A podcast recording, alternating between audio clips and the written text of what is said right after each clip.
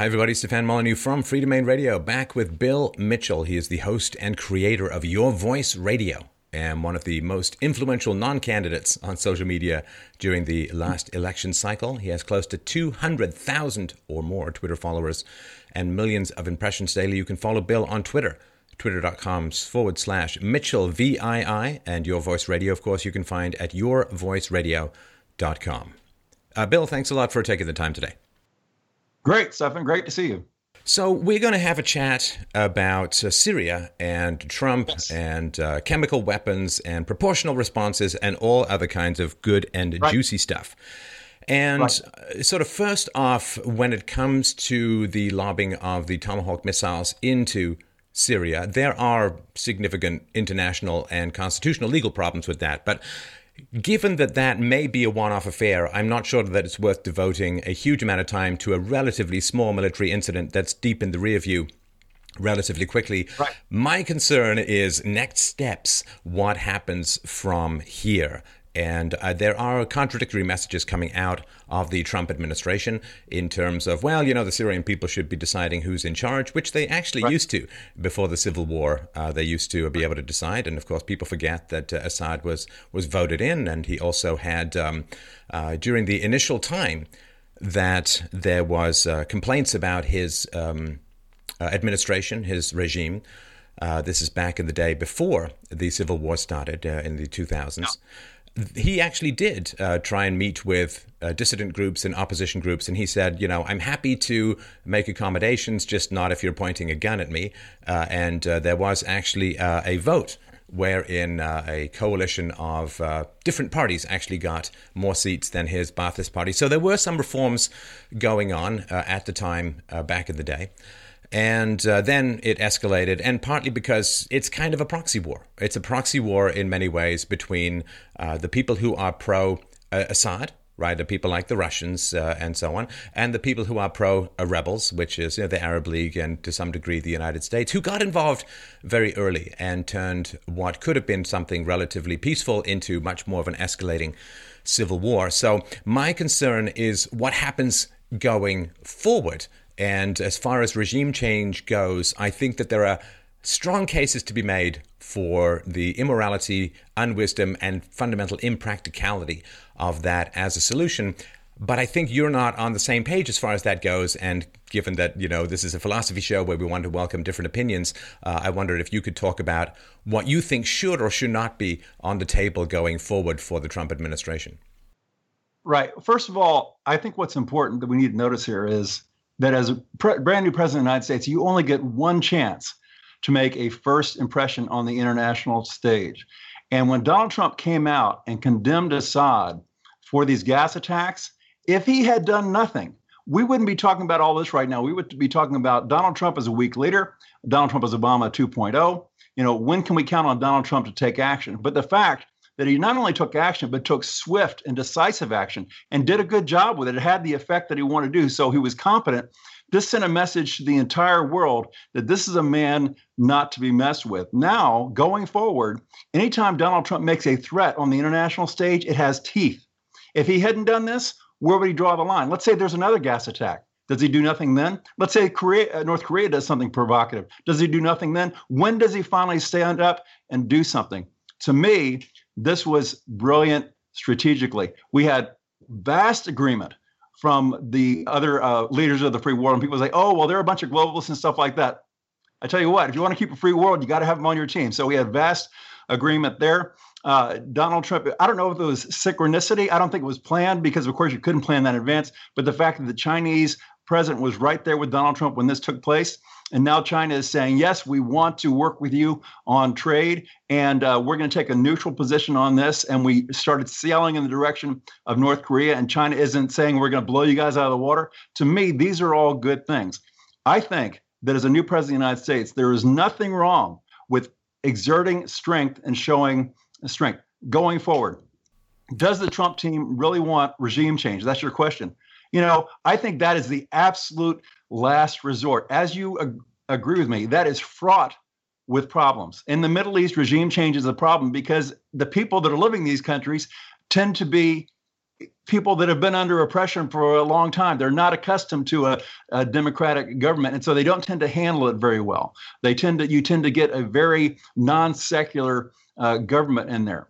But so that's that's the last resort. But I think Trump's end play here is that he wants safe zones in Syria. He wants to end the refugee crisis. He sees the refugee crisis as an existential threat to the Western world because ISIS is using it to funnel terrorism into the Western world. They would have had no other way to get there except for the refugee crisis. But I think that he's not going to be able to get those safe zones unless he keeps regime change on the table. If he said, under no circumstances will we do regime change, he weakens his position. If he says, if push comes to shove, we're going for regime, regime change, he's much more likely to get cooperation from Assad and from Putin on the safe zones. And I think safe zones are his real uh, concern here, his real goal here, because that would solve the refugee crisis. Well, going back in time, and uh, I do want to talk about the refugee crisis and the safe zones. Uh, I've certainly been a fan yeah. of that as a solution for some time. Yes. You can help 12 to 13 times more people in the Middle East by creating safe zones and resettling them in the Middle East, although there are safe and zones called vast swaths of Saudi Arabia that could be used that aren't being used. Yeah. But let's go sort of a bit more of a historical look at things because if we just look at the, um, the tip of the iceberg, we don't get a sense of its size and weight. So, Western intervention into the region has been going on literally for hundreds of years. Napoleon yeah had his uh, forays into the Middle East. The French were in charge of the Middle East. They took over at the end of the First World War, and it lasted until the end of Western colonialism around the world in general uh, at the end of the Second World War. And so France was in charge of Syria for decades. And Syria, of course, has a wide variety of ethnicities and races and religions and pretty fundamentalist religions, to put it as nicely as humanly possible, yeah. all kind of jammed into the same place. And so, after centuries, well, and certainly in the 20th century, many decades of Western control over the region, uh, the moment the West leaves, there does seem to be some peace that gets established in Syria. There is a ruling party, the Alawites, that's put in by the French, which elevated them from a minority status to a majority status. And the, the Sunnis and others who didn't have any political power got frustrated and started to, to advocate for change. There was peaceful change going on in Syria, and there's no indication that it ever would have escalated to a full on civil war if the United States and others hadn't sort of stepped in. So, my concern, Bill, is that if we just look at Syria, we can see that the current uh, instability, the current civil war is being fueled in part, in part. And I don't want to just pick out on America here because I'm fully aware there are lots of other countries who are funding and, and fueling and driving this uh, conflict for their own geopolitical and religious reasons. But since we're talking about U.S. choices here, I'm going to focus on the U.S. But I don't want this to sound like America, uh, you know, picking on and, and the only bad actor and so on. But there's no indication that the relatively peaceful reforms that were undergoing in Syria in the 2000s would have escalated to this bloody, brutal, extended six to seven year civil war if it hadn't been for America, you know, applying sanctions and getting in. Now, initially, of course, the aid that the Americans gave was called non lethal aid, but it's sort of six of one, half a dozen of the other. Because you give give the rebels non-lethal aid, then they have more money with which to buy buy weapons. So to me, if I look at sort of the history of Syria, this is obviously a very brief sprint through what's going on. Massive amounts of Western intervention have produced the current mess.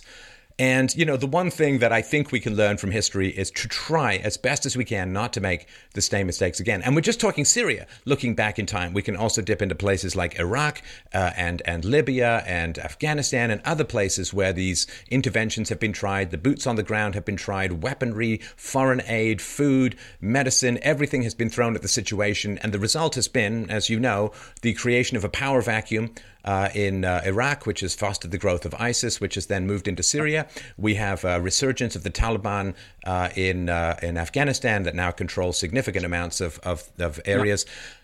It is a very, very great challenge, and I would actually historically, arguably, completely impossible to go into the Middle East for reasons we can get into later and try and effect positive change. The, the, the growth of democracy, of a republic in the West, was preceded by thousands of years of Greco Roman philosophy, of John Locke, of Thomas Paine, of the founding fathers, of the Enlightenment, of the Age of Reason, of the Renaissance, of the Catholic Church and the Protestant Church, and the individualism. And, and it's a huge cultural momentum that occurs over hundreds, if not thousands, of years. And the idea that you could just go in with a lot of bombs and bullets and reproduce that evolution appears to be one of the great delusions of the modern age. And I don't think that Trump should commit to something that A is completely illegal internationally, the invasion of another country that's not directly threatening you, and B has never been proven to work throughout history.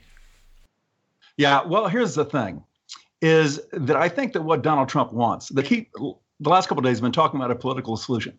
I think that what they want is they want uh, uh, Russia to come in and rein in Assad and get this thing under control and solve this refugee process. I have talked about Twitter this entire time. The end game, in my mind, uh, for Trump is to solve the refugee process uh, crisis. The refugee crisis is the channel that has been sending terrorism throughout the world and destabilizing the Western world. We've avoided it somewhat because we've limited how many refugees have come in here and we try to do a better job vetting them. But this is the great danger. This is the great cancer. If you have a freckle on your face, it's just a cosmetic problem. But if that freckle becomes a melanoma, then it endangers the whole body. And that's where we're at. Will Syria, Syria be a melanoma? Will Syria be a cancer to the world? You know, people have said, you know, Donald Trump promised to make America great again. What's he doing over in Syria?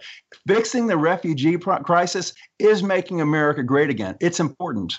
So, uh, does that does invasion work into that? I just, you know, I think that is a highly unlikely outcome.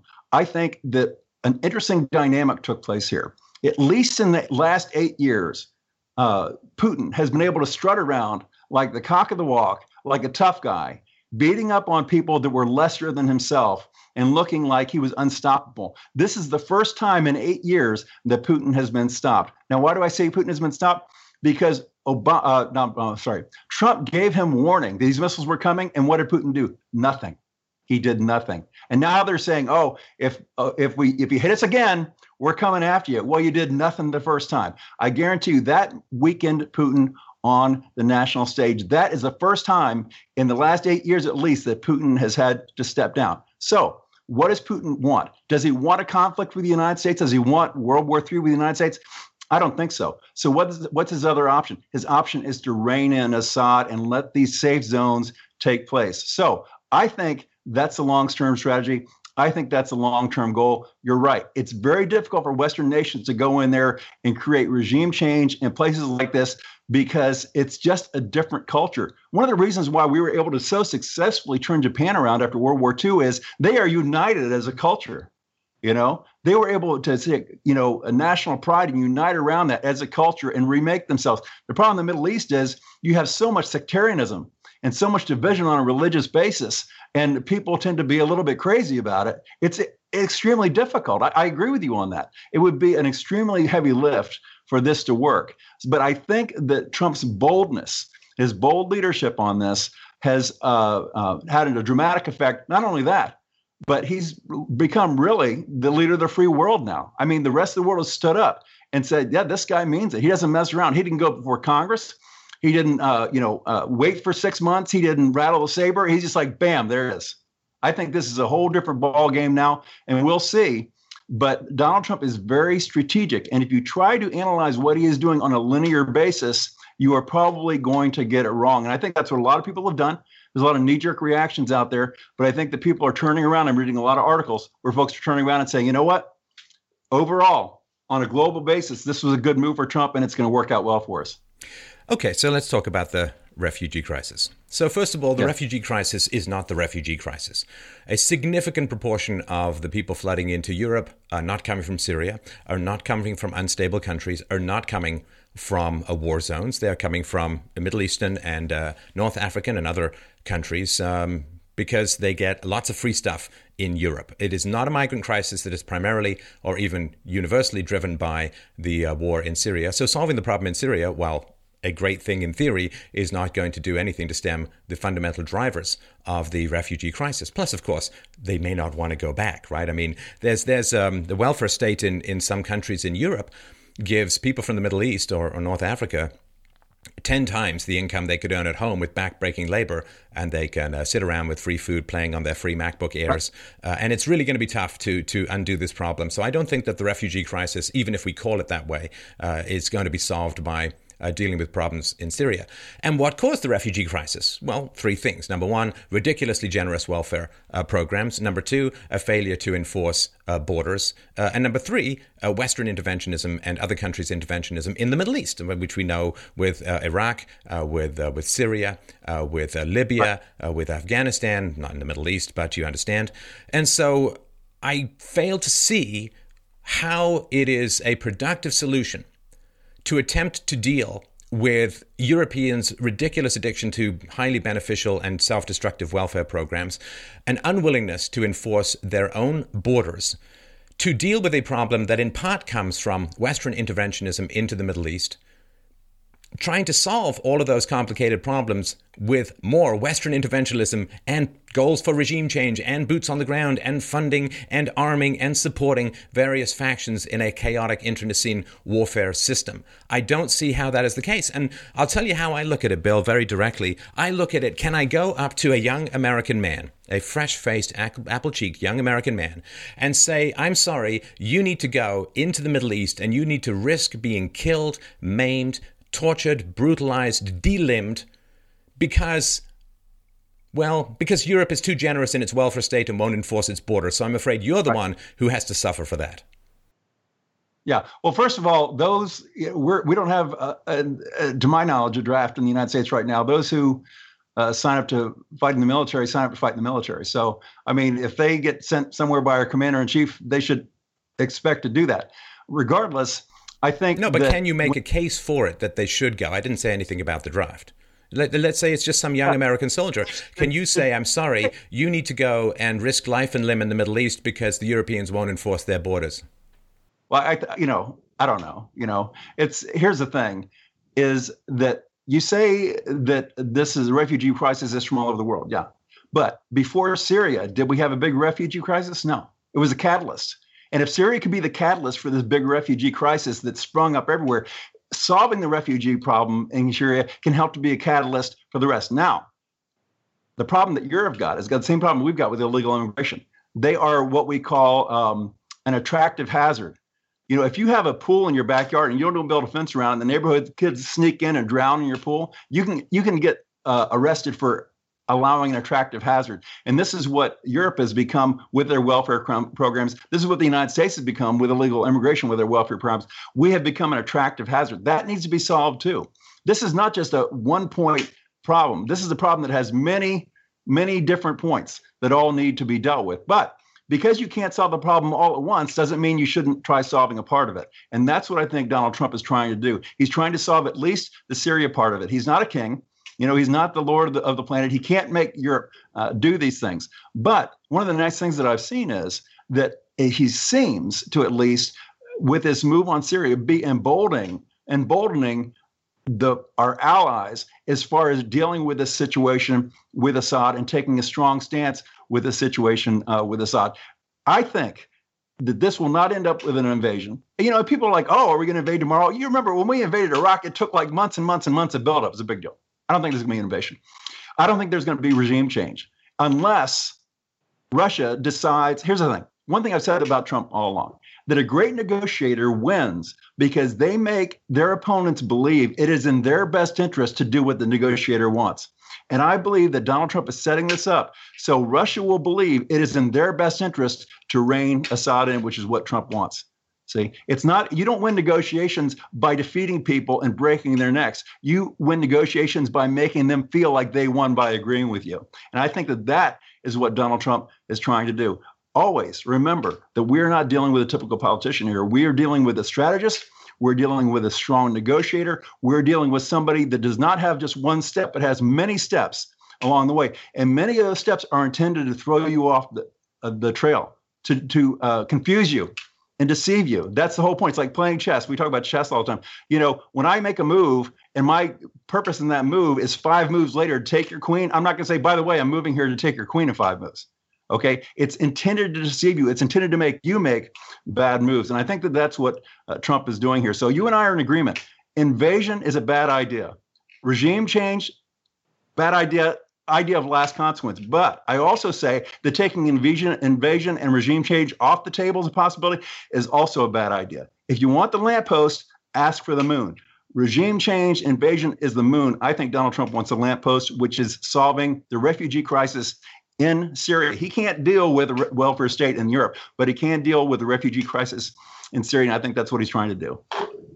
I think that uh, as far as the refugee crisis goes, um, funding less military protection of Europe will help a lot because one of the reasons Europe is able to afford its ridiculous welfare state is because it's offloaded a lot of protection from uh, yeah. from them, their own countries, uh, and they've gotten lazy. They've been under the umbrella of Western protection, uh, yeah. of American protection since the end of the Second World War, and they've gotten lazy, and they've forgotten that the world is a dangerous place, full of horrible, dangerous ideologies, full of desires to invade and conquer other lands and other ideologies and other countries. They've gotten lazy, fat, soft, complacent, and they've just thought that they can solve all of the world's problems with big hugs and lots of money. And that has a lot to do with American interventionism. American interventionism also includes providing the umbrella of American military protection to Europe. And if the idea from Europe is, is transmitted to America, right? You, you, America says, well, we're going to solve this problem by political solutions, or, or maybe there'll be some sanctions or some economic pressure, or maybe there'll be a ground invasion, or maybe there'll be more bombing. Don't worry, we'll go to Syria, we'll solve this problem. And again, you pointed out Syria is the source of the refugee crisis. No, this started with Iraq and Afghanistan. Uh, Iraq created ISIS, ISIS created uh, uh, attacks upon civilians, civilians fled. Uh, Libya, of course, was created. And remember, the, the, uh, the Russians listened and, and were fine with uh, the UN resolution to to uh, do boots on the ground to save to solve problems in Libya. Oh, it's not going to be regime change. It's not going to be regime change. So the Russians were like, oh, okay, fine, we'll let you go ahead and do it. Boom, straight to regime change, straight to a failed state, straight to floods of migrants uh, going into um, uh, to Europe. So the fact that Russia is a little skeptical about what the world plans to do in Syria, well, after they saw what happened in Libya, which Russia has to deal with a lot more than anyone else, because Russia has the largest uh, contact of any country outside of Israel with the Islamic world. So they have all of those challenges. But if America keeps rushing in to solve all of these problems, if America keeps saying, don't worry, we'll flex our geopolitical strategy and our military might and this and that and the other, well, what Europe's going to do is say, okay, great. Well, we don't need to reform the welfare state. We don't need to enforce our borders. Don't worry. Uncle Sam's got it. Now, if America stops doing that, then the Europeans and the people in the Middle East and the people in North Africa who actually are surrounding the problem, they'll have to get off their damn couches, dust off their boots, go out and start solving these problems. Maybe America can facilitate. Maybe America can negotiate on behalf of others. But I really dislike the idea that America just says, don't worry. We got this. Everybody can just relax. That's not how these problems are going to be solved because this is what America has said for the last 70 years, and we've ended up with an ideology that's threatening to overrun uh, the civilized world. Yeah, well, you know, this is this is what Trump has said about NATO. You know, and, and during the campaign, they're like, "Oh, Trump wants to get out of NATO." No, he just wants NATO to carry their fair share. You know, I mean, Germany, they're supposed to pay 2% of their GDP towards defense. And what does Germany uh, pay, like 1.2%? Oh, and, and the, Trump, the, the, guy, the German defense minister says, it's impossible for us to pay any more. It's like, well, we have all the money in the world for migrants, but it's impossible and completely impossible. Right. It's not impossible. It's just that's what you say when you want America to pick up your bills. Right. Right, right. Yeah, but desperate people do desperate things. And when Donald Trump goes to these nations and say, oh, that's fine. It's impossible. That's fine. We're just going to close all our army bases and go home. See ya you know and then he starts closing them right away. I'm just speaking hypothetically. You know all of a sudden they're like you know they they have you know they have their come to jesus moment. It's like oh, oh, wait a minute wait a minute you know? And this is the thing. This is the thing i tell you that from this whole syrian exercise that has been the best thing for donald trump is the speed and the determination and the um, uh, execution with which he, which he did this. You know, part of the reason why these things we did in Libya and Iraq and stuff failed was not just the idea of doing them that failed, but the execution was horrible, horrible, beyond horrible, because we kind of like we, you know, I think when we went to Iraq, we said the whole war would cost us like a billion dollars or something like that, or some ridiculous amount. I can't remember. You know, they weren't realistic. They didn't go in. It was like it was like Vietnam all over again. They didn't go in to win, and they didn't go in with an end game.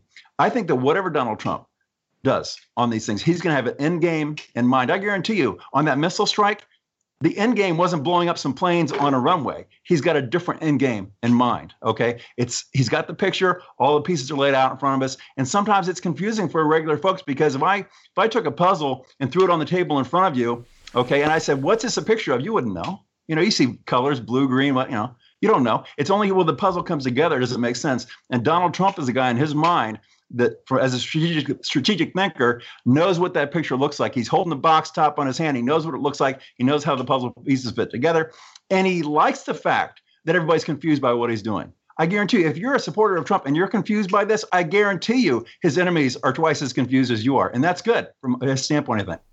You know, Bill, if, if analogies were arguments, I'd concede already. But uh, tragically, uh, they're they're not, right? So there are, of course, you know, let's say Assad is some crazy, crazy bad guy or whatever, right? Well, I mean, he has been fighting a civil war uh, armed by uh, a lot of overseas uh, elements for six years, and uh, it has been a crazy time in the region.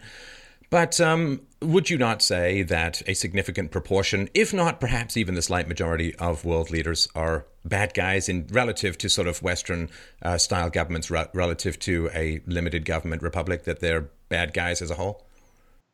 Well, there there are good guys and bad guys out there. You know, let me let me throw in something real quick. This has been a, a question that was asked throughout this whole thing.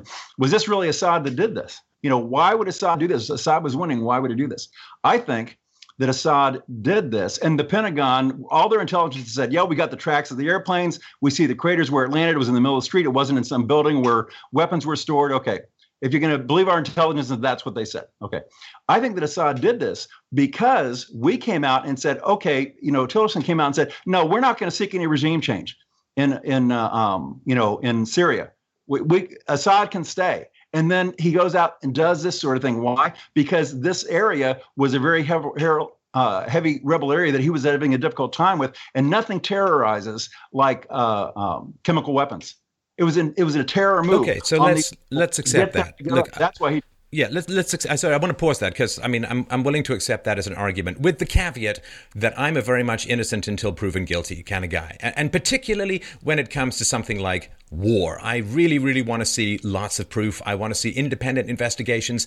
Do I trust the American intelligence agencies implicitly and 100%? No, and neither do you, because these are the same intelligence agencies. What they said you were a Russian bot or something like that, and and and when in fact you're like a slightly aging Max Headroom. But they also are the intelligence agencies that said Russia was was colluding with Trump and the hacked the election and so on. These are the same intelligence agencies yeah. that said that was a slam dunk. There were weapons of mass destruction. The same intelligence agencies that did not predict the fall of the Soviet Union or the rise of Al Qaeda or 9 11. I mean, these are not agencies with a significantly great track record. The military industrial complex as a whole. I mean, the Pentagon right now is uh, saying, well, sorry, we can't five, six and a half trillion dollars. Trillion, not billion, trillion dollars. The third of the entire national debt. They can't find it. Uh, and, uh, you know, Tillman, uh, they said he was killed by enemy fire. He was killed by friendly fire. Private Jessica Lynch, the whole rescue story was, was cooked up. Uh, they vastly underestimated or underreported the number of civilian deaths from drone strikes and so on. Look, I'm not saying they're all liars. Some very honorable people in the military. I'm with you as far as that goes but it's innocent till proven guilty. And that standard should be the very highest when it comes to war, which is why, of course, the Constitution reserves the right of Congress to declare war. Congress, because you need a debate. You need it to be back and forth. You say it's a great thing that he defied the Constitution and defied the standards of international law, broke them in order to launch this strike. I do not think it's a bad thing. Let's say that uh, Assad is a really terrible guy and it was a, a, a war crime to, to, okay, well, it's a war crime to invade countries. It's a war crime to declare, to, to engage in acts of war without that. But but anyway, let's put that aside and let's say that uh, well, he. Let me just throw this in yeah, here. I did not say okay that he defied the Constitution. I didn't say that it's uh, uh, that he uh, is okay that he committed war crimes. This attack on Syria was neither of those things. If it was, he'd be up on impeachment hearings right now. He's not. You know, he's getting praised generally in Congress for this. So I, I just, you know, I disagree with you on that that point that he that what he did in Syria was some sort of, you know, define the Constitution. Constitution. I believe as the commander in chief, he had a perfect right to do what he did. But it is an act of war, right? I guess. What do you mean you, you know? guess? Well, let me let me ask you this one, Bill. If let's say um, let's say that some um, Soviet sub was off the coast of San Francisco and dropped right. 59 tomahawks into San Francisco, would you consider that an act of war? Yeah, because we declare war on them. We'd fight back. You know, did Russia fight? Did Russia fight back on this? Russia could, you know, Russia could have attacked our destroyers immediately. Russia could have shot down most of these uh, most of these tomahawk missiles. They did nothing. You know this was an attack. This was was it an act of war? I guess you could call it an act of war. But it is within Donald trump in my opinion, right to do what he did. And I think strategically, it was an absolutely brilliant move. And I think that this did more to head off war in the Middle East than doing nothing ever could have, and to make uh, North Korea and China take pause. Because now Trump is unpredictable to these guys. Now Trump is a guy who actually said he'd do something, and within 24 hours, he did it. And he did it big time, and it succeeded.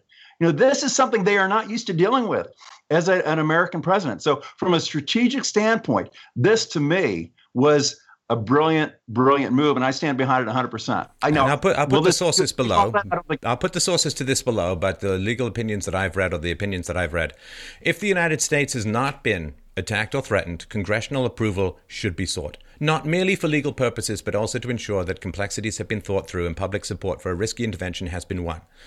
As explained by Harvard's Jack Goldsmith, a former Bush Defense and Justice Department official, in the absence of a cause rooted in self defense or a Security Council resolution, there is no international law justification for military attacks against another country, even one whose regime uses poisonous gases against its own people. So I, we, you and I are not lawyers, so I'm just going to put that out there. But there's certainly a right. case to be made that uh, it was a violation of domestic and international law.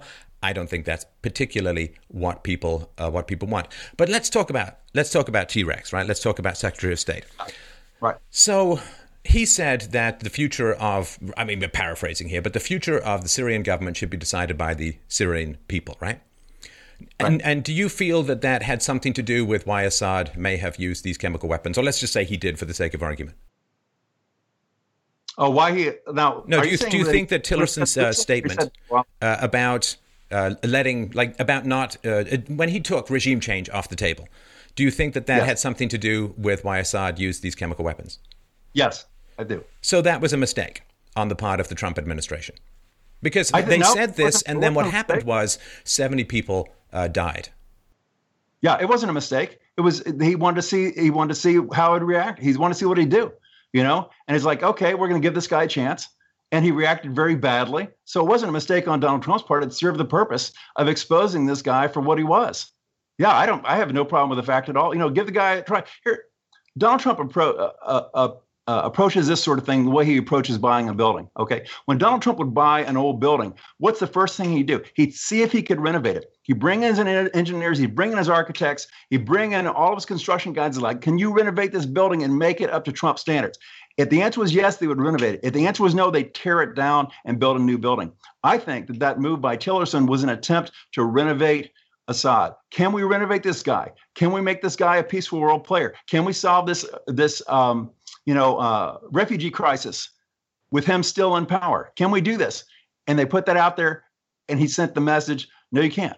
No, you can't. It's going to take something stronger. And I think that this entire attack on on uh, the airbase was one of the purposes was to get Russia to see it as in their best interest to reel this guy in on the world stage. So we'll see if I'm right or wrong. Time, you know, I've been right a lot in this election. Time has proven me right a lot. We'll see if I'm right or wrong on this, but I'm fully committed to this idea. So they um, they they put this out as a, an attempt to see how Assad would react, and then they perceived that he reacted with this uh, chemical attack, and therefore they reacted with another violation of international law, which was an act of aggression against a country which had not threatened the United States. And this brings me to the larger question, Bill.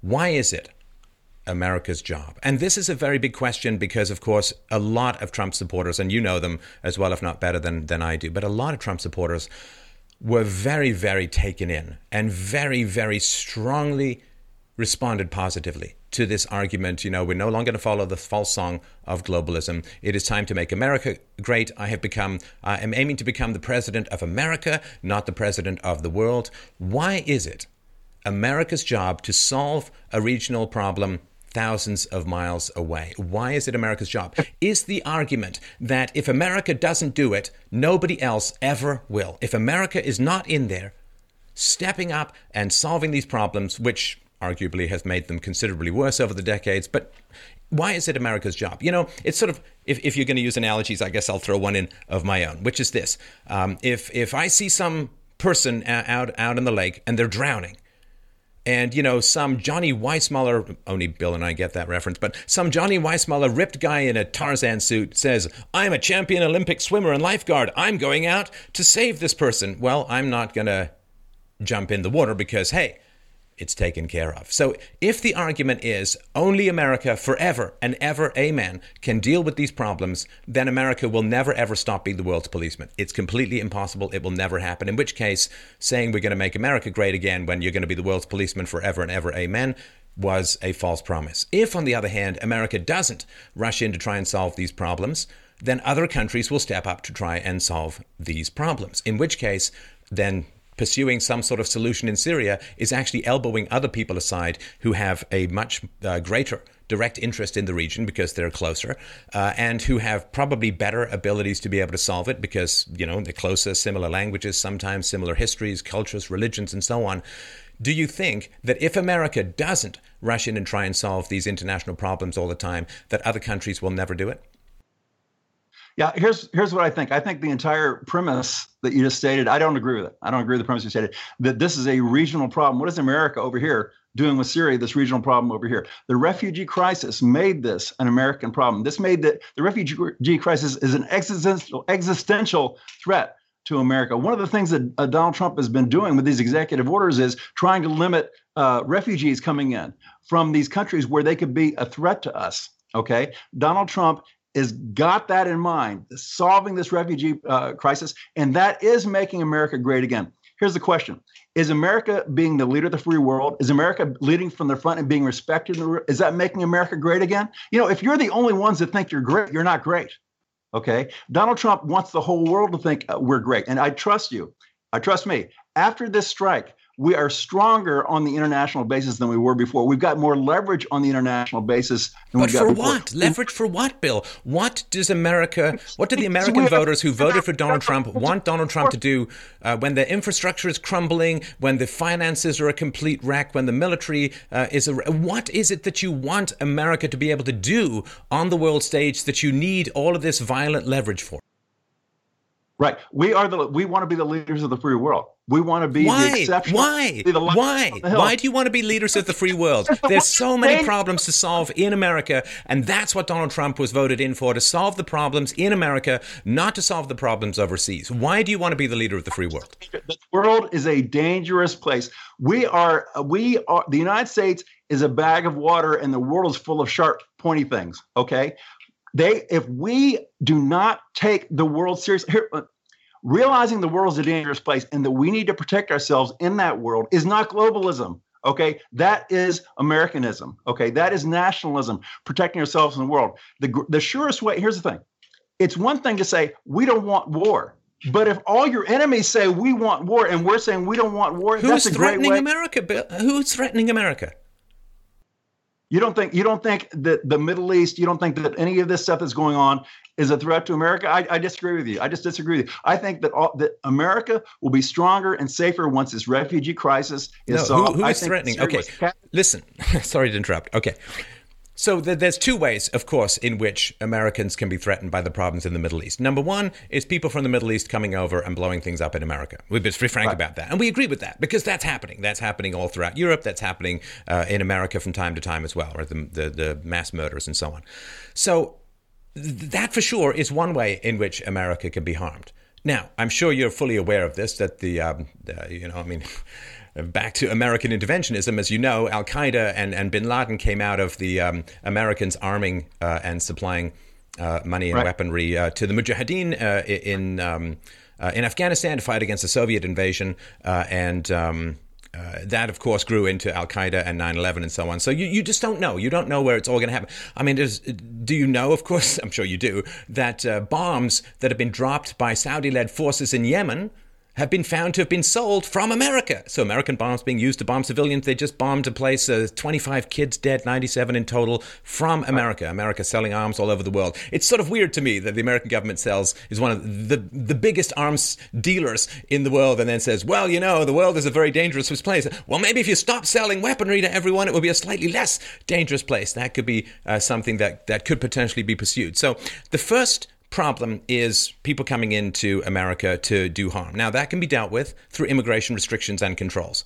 without a doubt. And of course, America virtually shut down immigration from the 20s uh, until post Second World War period and had significant uh, growth for certain periods of that. So that can be dealt with domestically. The second and far more important danger to America has been laid out very clearly by the uh, radicals uh, in the Middle East and other places, which is they say, well, what we want to do, you see, is we want to provoke America into bringing their troops into the Middle East so we can harm them here. We can't go, uh, we can't end up in Fort Bragg you know, we, we can't get to Langley, we can't get to, to the American bases in America, but we sure as hell can taunt America and provoke America until America brings its troops here, in which case we can IED the hell out of them. Or, as you know happened in the Gulf War, a quarter million Americans can come home with very serious and, in some cases, permanent and debilitating medical ailments for unknown causes, maybe related to vaccinations against uh, biochemical weaponry or something like that.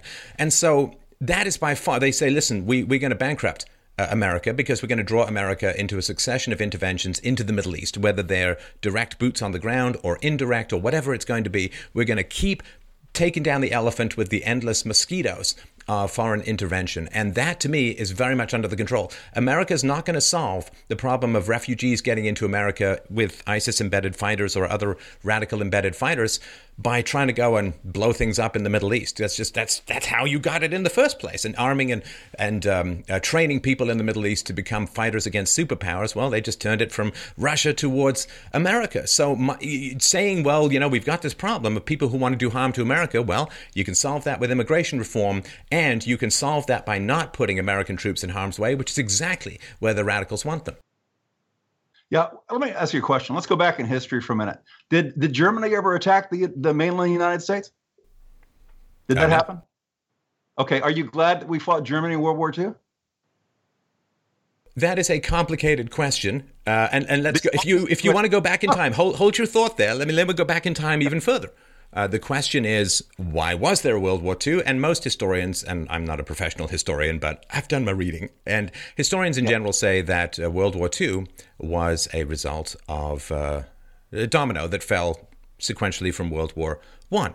Now, yeah. why was World War One uh, provoking World War II? Well, one of the reasons, of course, was that the Allies in World War One were able to impose a truly devastating and humiliating peace on Germany.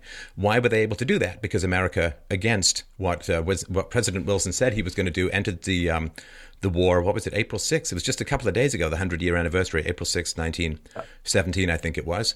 And with the overwhelming support of the American military, the Allies were able to impose a crushing peace on um, uh, on Germany, which led to the humiliations, which led to, I mean, the reparations. One of the reasons why the German economy got destroyed, the middle class got destroyed in the 1920s, was that the Ameri- uh, the German government had to print massive amounts of money to pay for these insane reparations that they still would have been paying up until the 1980s. Uh, and this provoked a collapse of the economy, provoked the rise of Hitler, and so on. So American interventionism into uh, another continent's uh, uh, military affairs arguably led to the Second World War. So I'm sort of always wanting to go back to the beginning and say, okay, well, how did all of this get started? Not to mention, of course, the fact that American interventionism in World War One uh, led directly to uh, the um, uh, the uh, creation in 1917 of the communist dictatorship, which then spread around the world, causing 150 million deaths. Because, uh, as I mentioned on the show before, uh, Germany said, "Well, we can't fight a two-front war. We got to take Russia out right away. So let's arm and fund the rebels called uh, Lenin and company through Finland into Russia, so they can kill the Romanovs and establish a communist dictatorship, which they did do and took." Russia out of the war. So interventionism is setting an unholy series of events in motion. Nobody knows where it ends up. It seems easy to go up front. Well, we got this great military. We can go in and do X, Y, and Z. But what the events that get set in motion uh, can be very difficult. Now, that having been said, I mean, that's sort of a precursor. I'm very happy to return to the Second World War example that you were making. Yeah, here's the thing. If we had not taken the leadership Okay, now we we stayed out of World War II. A lot of people, nobody wanted to get in it, and then Pearl Harbor brought the fought the fight home to us. But but Japan attacked us in Pearl Harbor. Germany didn't. But if we had not taken the leadership and gone to Europe and attacked Germany, all of Europe right now would either be Nazi or they'll be communist because the Russians came in. So one of the two. So if we had not taken that leadership role, and a lot of people were against it, trust me, more, more people were against that than against the Syria attack back then. Okay. So if we had not done that, then the unintended consequences would have been far, far worse. So this is my position on Trump. because you don't know everything the future is going to bring, okay, it is never a bad idea to show strength. Okay, and you only get one chance to show strength the new, as the new president of the United States, one first impression, and he made an outstanding impression with his uh, decisiveness, the quickness of his action, the success of what he did. Also, when you look at all these things, these failed things that happen throughout the world, you know, most businesses fail. Why? Because they were a bad idea? No, because their execution was poor. And a lot of these things that have failed throughout the world, didn't necessarily fail because they were a bad idea, but because the execution was so poor. And this is one of the things, one of the messages that I think Donald Trump sent to the world with the Syria attack was that if Donald Trump acts, the execution will be outstanding. And you need to watch out for that. All right. So, I so think, the, this has prevented, uh, presented Trump, Trump with a tremendous lever going forward. If he makes any threats in the world now, they'll have teeth, unlike Obama, that nobody took him seriously. Which again begs the question why, when America is so cripplingly in debt and has decaying infrastructure and terrible schools, and why why is America want to have military teeth around the world? That's number one. But uh, look, I, am with you in that Trump is a ridiculously competent man, uh, and things are going to be possible for Trump that would seem impossible before. Although right. he's had significant challenges in the domestic arena. Trump has achieved a lot of great things, and uh, I want to link to a list below off Reddit that uh, Trump has achieved yeah. some really, really great things. But a lot of the stuff that, people wanted him to achieve domestically is, is, you know, repeal of Obamacare, control of immigration, tax reform, and so on. It's all stalling. So the idea that Trump can affect magical change in Syria when he's having a great deal of difficulty in his own country, where he's actually the president and has uh, majorities in in Congress and other places. Uh, I don't know. It's it's asking a lot, but there are some basic realities that Trump cannot change. So Trump cannot change some basic realities, and I'll just give you a couple of them, and then you can tell me if I'm I'm astray.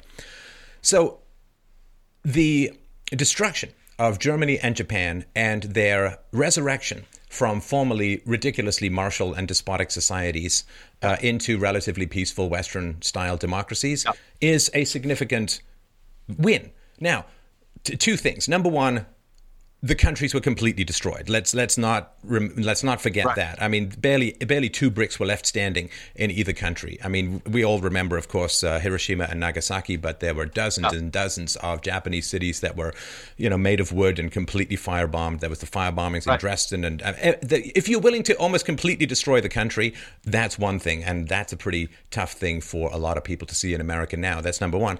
Number two, the average IQs in Germany are north of 100. The average IQs in Japan are 103, 105, 106. They are very, yeah. very smart countries. And for a variety of reasons we don't have to get into here, the last time that there were significant, pretty credible estimates on the average IQ in Syria, they came up with 83. 83 is a catastrophically low IQ. And it's really, really hard to have any kind of functional democracy with a population that has an average IQ below uh, 90. Now, 83 is a couple of decades ago. It's gotten even worse since then because the smartest people have left, uh, have gotten out of Syria. And, and I'm not just talking about the migrant crisis. I mean, anybody who had any kind of uh, intelligence and, and, and professional degree and capacity to get out would have gotten out uh, many, many years ago, if not decades ago. So, my guess would be that the average IQ in Syria is tragically, and you know, can't can't change this, can't wish it away. It's a basic fact uh, of life. Um, compared to you know 105, we may be talking about 25 IQ points low. We may be talking about an IQ of 80 or even uh, below. And so, you you simply cannot build. Uh, a modern Jeffersonian democracy. You know, the founding fathers, they got out decades ago, uh, the founding father equivalent in Syria, they're gone. And this is partly the fault of the West. You know, we want to go out and cherry pick all the third world smart people so we get instant taxpayers in the West. You know, we don't have to trouble about educating them and, and uh, giving them healthcare when they're young. They can scoop them up. But what that means is that the third world generally gets progressively worse and worse because the smartest people right. uh, are out. Now, this basic reality that you have some very toxic ideologies, that's not going to change. If and I know you say regime change is a bad idea, but still mysteriously think that it should be on the table. But if there is regime change, what's going to happen? Well, you're either going to get some, you know, crazy radicals in charge who are going to impose Sharia law. And that's the basic difference between the two groups who are opposing Assad. Uh, one of them is more of a nationalistic Sharia law implementer, and the other ones want the caliphate, which is the international. So you've got the difference between national socialists and communists when it comes to the implementation of these pretty bad ideas. So who are you going to replace things with? You can't have a spontaneous Jeffersonian democracy when you have a population that has an IQ at that level. I mean, I wish it were different. I wish there was a way that you, we wish you could put something in the air or water that would change it. But Trump, being in charge, he can do wonderful and miraculous things, but he can't change basic reality. And so the idea that we're going to go and solve this problem at the source when you're dealing with this kind of population it explains everything that happened in Iraq. It explains everything that happened in Libya. And Syria is arguably in an even worse situation. Yeah, I, I don't think that uh, Donald Trump's end game is uh, going to be regime change or invasion. I think his end game is trying to solve the refugee crisis. But Look at what happened with uh, China. Okay, what did we do with China? We threatened all these uh, ter- all these uh, trade wars, tariffs, and all this stuff, and everybody's saying, "Oh, Trump will bankrupt us with these. They'll just raise the prices. It's trade war. It's awful." And what happened? China came to America. The president met with Donald Trump. Then he went back and he said, "You know what? We're going to work out some trade things. We're going to make this. We're going to make this work." Okay. So what has Donald Trump done? He's created a better trade situation by threatening the trade war, but never doing it. Never has to take place. Donald Trump, by threatening the invasion, by threatening the regime change, gives him leverage to get what he really wants. Okay. You always ask for more. When I was a headhunter for 30 years, if I had a client that said, I'll pay you 100, pay your candidate 150,000, I would always say, I think he needs 165 to do this deal. You know, I don't think he's going to, and I'd say that through the whole process. Okay. Because you always ask for more than you want. That is how negotiation works. I tell you, a lot of people that have been arguing about this are so linear. I wonder if when they go into the car dealership, they just pay sticker. I mean, you know, you don't you don't negotiate that way. And Donald Trump is the most patient negotiator that I've ever seen. Also, you refer to the fact that uh, the Obamacare thing is stalled, the tax stall. No, those are in process.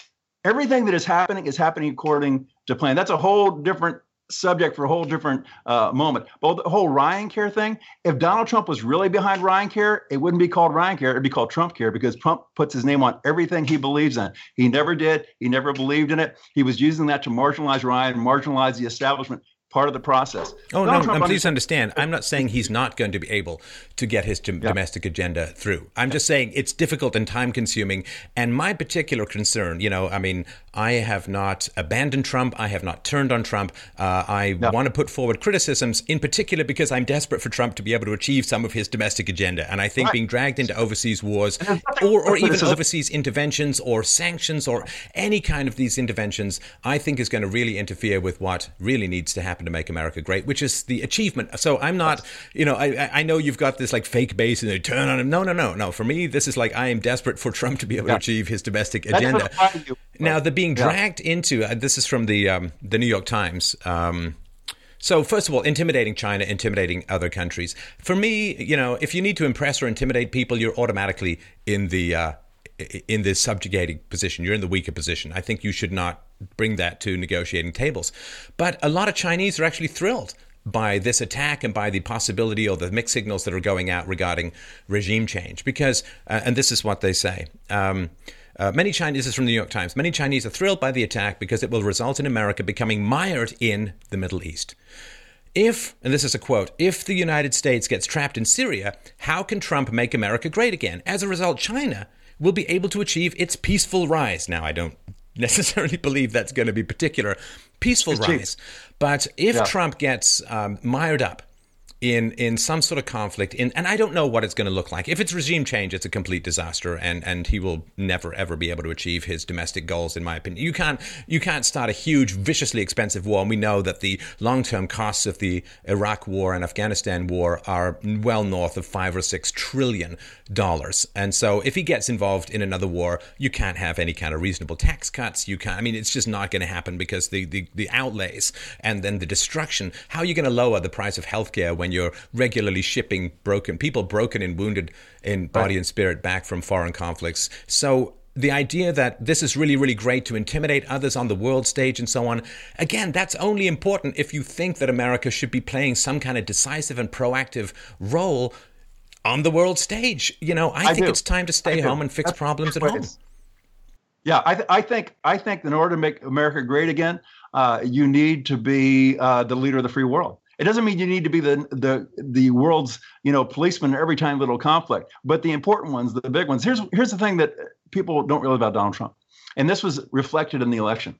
Donald Trump wins where it counts. Okay, Hillary Clinton won the popular vote in the United States. Why? Because she won California two to one. You can only get 55 electoral votes. You she could win California uh, 12 million to one and still only get 55 electoral votes. Donald Trump won where it counted. He made this move on Syria because he decided, you know what, in my worldview and what I want, this move matters. This gives me leverage. This gives me a chance to be a bold leader in front of the world for the first time on the national stage, the first crisis that Donald Trump ever ever faced.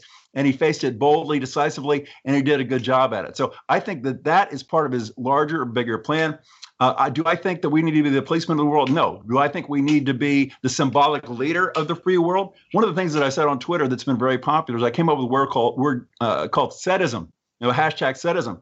And the whole idea is that because of Donald Trump's boldness and his decisiveness, he, he causes other weak-kneed world leaders around the world to grow a set to be to be bold and be stronger as well. And I think that this move was a pure setism move. And I think that we're seeing around the world, we're seeing uh, more strength and more standing up than we've seen before. So we'll see how this all plays out. I mean, I could be completely wrong. This could be a complete disaster, but I don't think so. I think it's going to work out for the best.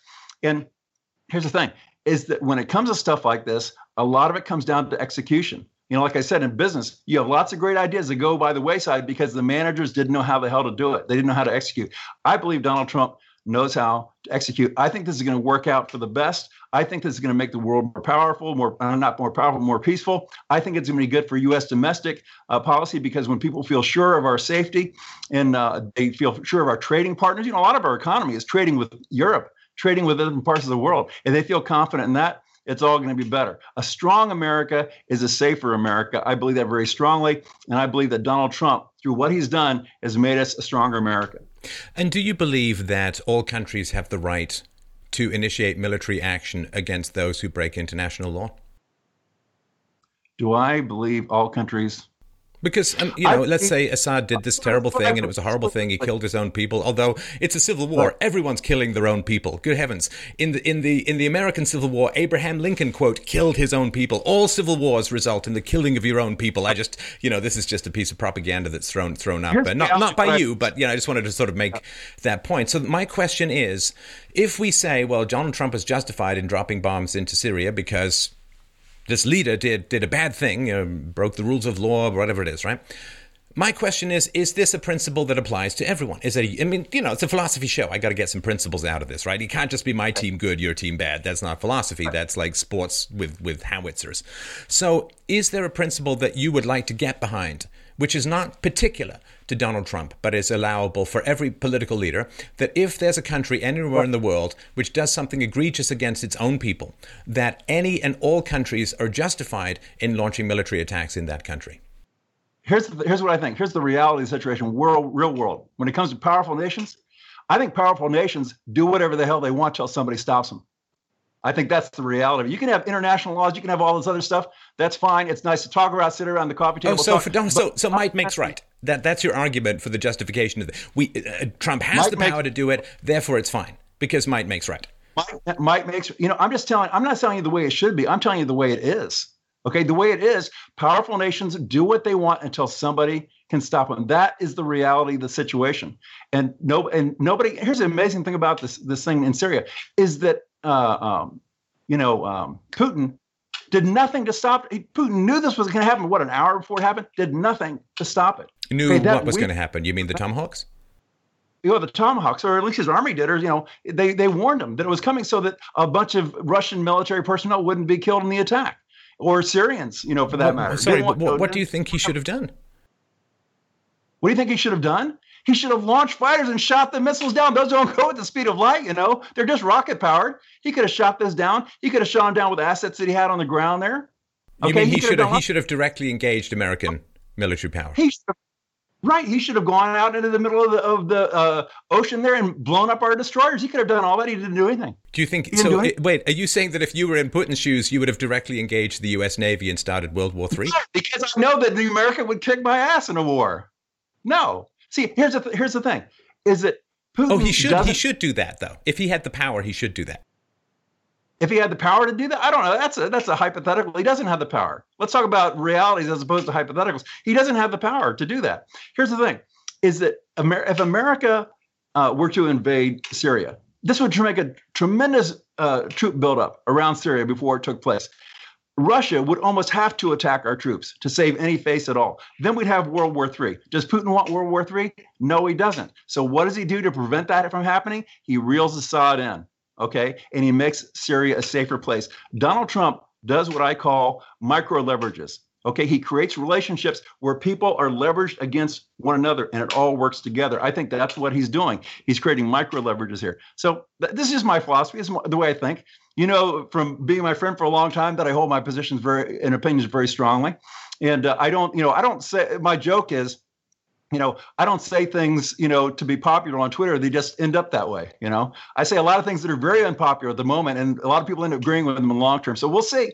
But so, know, so, but, but by because I remember a lot of Trump supporters and myself as well were very appalled when Hillary Clinton started threatening military action against Russia, and yeah, the idea that in order to do something in Syria that who knows how it's going to work or what's going to happen, and who knows, like Trump is getting information from his intelligence sources, right, from the intelligence agencies yeah. around him those intelligence agencies are not unbiased. There is, as you know, a military industrial complex that likes yeah. war, that likes profit, that likes money. There are lots of soldiers who live for war, and there are lots of generals who really enjoy the exercising uh, their yeah. their muscles and and uh, weapons in war. So we know for sure that uh, intelligence agencies massage information and change information and put out misinformation, which we've seen happen countless times. And it's not just America; this is all over the world. That there's a lot of propaganda and information. Nothing's unbiased. And so, uh, you know, Trump is getting the information that he's getting from the um, these uh, these agencies and making his decisions accordingly. There is absolutely a rush to judgment. We don't even know. Let's say that these bombs. Uh, were loaded with chemical weapons. They took off from the airbase. They bombed, and you know there are indications, uh, as you've pointed out, that um, it, they didn't bomb buildings. They bombed uh, uh roads, in which case they couldn't have been accidentally setting off chemical weapons or whatever. Let's say all of that happened. We still don't know if Assad ordered any of that. I mean, we know if you you remember, of course, the My Lai massacre that occurred in Vietnam when um, troops went nuts and killed hundreds of Vietnamese, uh, raped and killed hundreds of Vietnamese uh, in in a local village after being under fire for months, and they actually never directly engaged the enemy. They're just constant traps and booby traps. They were just they went nuts. And uh, of course, this was not ordered uh, from up front, uh, from up top. It was something that happened locally on the ground. We don't know. We don't know any of this stuff. We do know that ISIS has access to chemical weapons because there's a giant chemical weapons lab at a university in Mosul, which was occupied by ISIS for quite some time. But that's neither here nor there. So if your argument is that America should push to the brink of potential third world war in order to achieve something in Syria, I really think, I really think that should go through Congress. I really think, you know, when it comes to the possible continuation of life on this planet, I really do think that's not something that Donald Trump should be in charge of. I really think that should be up for a very, very vigorous debate uh, in in uh, Congress. And you know, I can see other people having other cultures, other countries, other carbon-based life forms having significant desire to have input in that. And I don't think that there are many Americans who would say, "Yeah, I'm willing to put." Push a confrontation with Russia, with a nuclear armed power, in order to do what in Syria? Well, there's a bad guy in Syria. Well, there are bad guys all over the world. Where on earth is that process going to stop? I don't think I don't think that's I don't think that's what I think what Donald Trump has done is make that far less likely to happen than it would have happened before. Now, you know, wait, wait, wait. Far more less likely for any intervention with Russia? See, it's different from Iraq. Russia was not in Iraq. Russia is in Syria. You go into Syria, you're going up against Russia. Much, much more, much less likely. Much less likely. Sorry, uh, gonna... I, I, was talking while you were talking. My apologies. What, what is much yeah. less likely? Because of this uh, hit on Syria, some sort of conflict with Russia, some sort of world war with Russia, is far less likely than it was before. You know, no. I tell you what. No, no, no, no, no, no. Not being involved in Syria is means that your confrontation with Russia is far less likely. Dropping no. bombs into Syria and some of these tomahawks missed, and who knows who they might have hit. right? And and if Russia had decided to shoot back, that would have been direct confrontation with U.S. military might. So no, getting involved in a proxy war or getting involved with arming people. I mean, for heaven's sakes, just last year, America bombed the wrong place and blew up a bunch of Russians. I mean, this is what happens when you're in these kinds of theaters, when you're in this fog of war. If you don't want to have confrontation with Russia, which I'm, by the way, all for, why are you involved in Syria to begin with? It's a local problem that needs to be dealt with and has actually been exacerbated by America being in there from the beginning. It's not. It's not a local problem. See, this is you and I are working from a completely different premise, so we're never going to agree on this. I don't believe that Syria is a local problem, and I think that here's the thing. So Assad, let's say Assad does this once, we do nothing, and Donald Trump condemns him, then does nothing, so he instantly becomes Obama light, Obama 2.0, because you know. Uh, it, he he makes threats and does nothing. Okay, so he's immediately Trump is automatically a weak leader on the world stage, which is obviously wonderful for America. Okay, so let's say that Assad gets away with this once, so he does it again. We do nothing again. Then let's say that maybe North Korea, you know, fires a missile and uh, hits a Japanese ship, you know, and then we do nothing again. At what point do we step up? Why you know, on earth? Well, hang on. Okay. First of all, as you know, uh, Obama was not a weak military leader on the world stage. Obama was the first U.S. president to be at war every single day of his presidency. Obama, I guess, after nobly hanging his Peace Prize around his chicken neck, ended up dropping 100,000 bombs over the course of his presidency on mostly Muslim countries in the Middle East. So that is not weakness. And secondly, let's say heaven forbid, let's say that um, that uh, North Korea does fire a missile at a Japanese destroyer. Hey, you know what's what's not happening is the US being threatened. That's what's not happening. That's between Japan and North Korea. Every single yeah. time there's a conflict in the world, the idea that America needs to go and drag its blood and treasure and blow it, blow up its young people, Japan has its own military budget. Japan has its own culture to defend, and they can do it themselves. Yeah, yeah, I, I disagree. I think America should be the uh, leader of the free world, and I think if we're not, the world will devolve into chaos. You know, the world looks to us for leadership. And to say that Obama was some sort of great military leader, I mean, Obama led from behind. You don't, the only way that you get anywhere from leading behind is backwards. Okay. Obama might have dropped a lot of bo- bombs, but he tended to drop the bombs when he had not acted for so long that he had to do something to cover his butt. Okay. Obama was not a great uh, leader. So no, anyway, no, I didn't say he know, was a great. So I said he was no, I said he was forceful. Hundred thousand bombs. I didn't say he was great. I'm sorry. I just wanted to correct myself. Um, when no, no, um, America when America bombed uh, when American forces bombed in Syria, uh, they blew up a bunch of Syrians, uh, not Russians. So I just wanted to to correct that. I uh, I got I got my nationalities confused because it is a kind of tangled uh, thread in there. I just wanted to to put out the correction. So is it my understanding, Bill, that your principle is that when there's conflict between any two state agencies in the world, America needs to step in, uh, choose sides, commit forces, get involved anytime there's conflict between two state actors in the world? If Trump thinks it is, yeah. You know why? I elected him for his judgment his instincts, and his leadership. And if Trump thinks it's a good idea, then it's a good idea. This is why I elected him. So Trump can't make mistakes. He's in, he's say, infallible. You're, you're, basically the Pope here, right? I mean, so so Trump can't make mistakes. I'm not going to question everything the man says. You know, Donald Trump does not have to call me and ask for a hall pass every time he wants to lead. You know, I elected him to lead. We are stuck with Donald Trump for four years. Here's what I understand: the people, you know, that when I referred to a fake base and all this stuff, I was talking about people who said I'm abandoning Trump over this. Okay, to me, this was fake base. These were never Trump supporters in the first place. People said I fully abandoned Trump over this. I know you didn't. I know that uh, uh, um, Paul Joseph Watson initially said that he did, but then he walked that back. So yeah, you guys aren't back. You just disagree with Trump on this. I understand that. There's nothing wrong. There's nothing wrong with disagreeing with Trump. As a matter of fact, I think Trump loves when people disagree. It's like the whole thing with Romney. You know, he looked at Romney for Secretary of State. The base freaked out. He loves that input. He learns from that input. It's part of his strategy. So, yeah, you know, just because this is my opinion on this thing, you have your opinion on this thing. We're going to see how it turns out. But the die is already cast. You know, this is the move that Trump has made. And if Trump decides to make another move uh, in the on the world stage, I elect him to be president. I elect him to make those choices. He doesn't have to call me every time he wants to do no, one but, of these things. But Bill, you you don't want to completely abandon your own independent thinking for the next four to eight years, right? I mean, Trump does need but that I, kind of feedback, just as we all do. Thing. I agree with him. I agree with the things he's done so far. I think this. I see the strategic brilliance and everything he's done so far. Even even Ryan Care. Okay, the thing in, in Syria, everything that's taking place so far, I see the strategic brilliance of it. I am a strategic thinker. I don't. I'm not going to say I'm like Donald Trump. He's probably he's way way beyond me. His bank account would prove that. But I tend to think see strategically the way he does, and to me, it's all been brilliant so far. He's playing long ball. He realizes this game is four quarters long.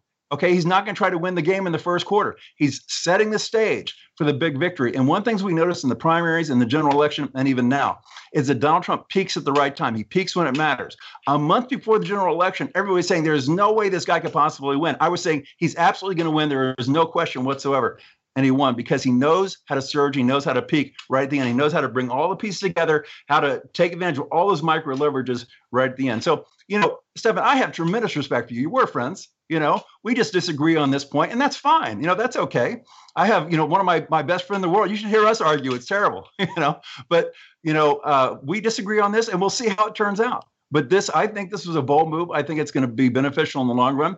You know, we'll see. I don't think we're headed towards World War III. I don't think we're going to ever invade Syria. I don't think we're ever going to really uh, get regime change in Syria. I think if there's regime change in Syria, it might be Russia that does it. If they realize, if they, Russia decides that Assad is no longer in their favor, they'll get rid of him in a second. And that's what Donald Trump is doing. He's making re- Russia realize that it is in Russia's best interest to work with Trump on this.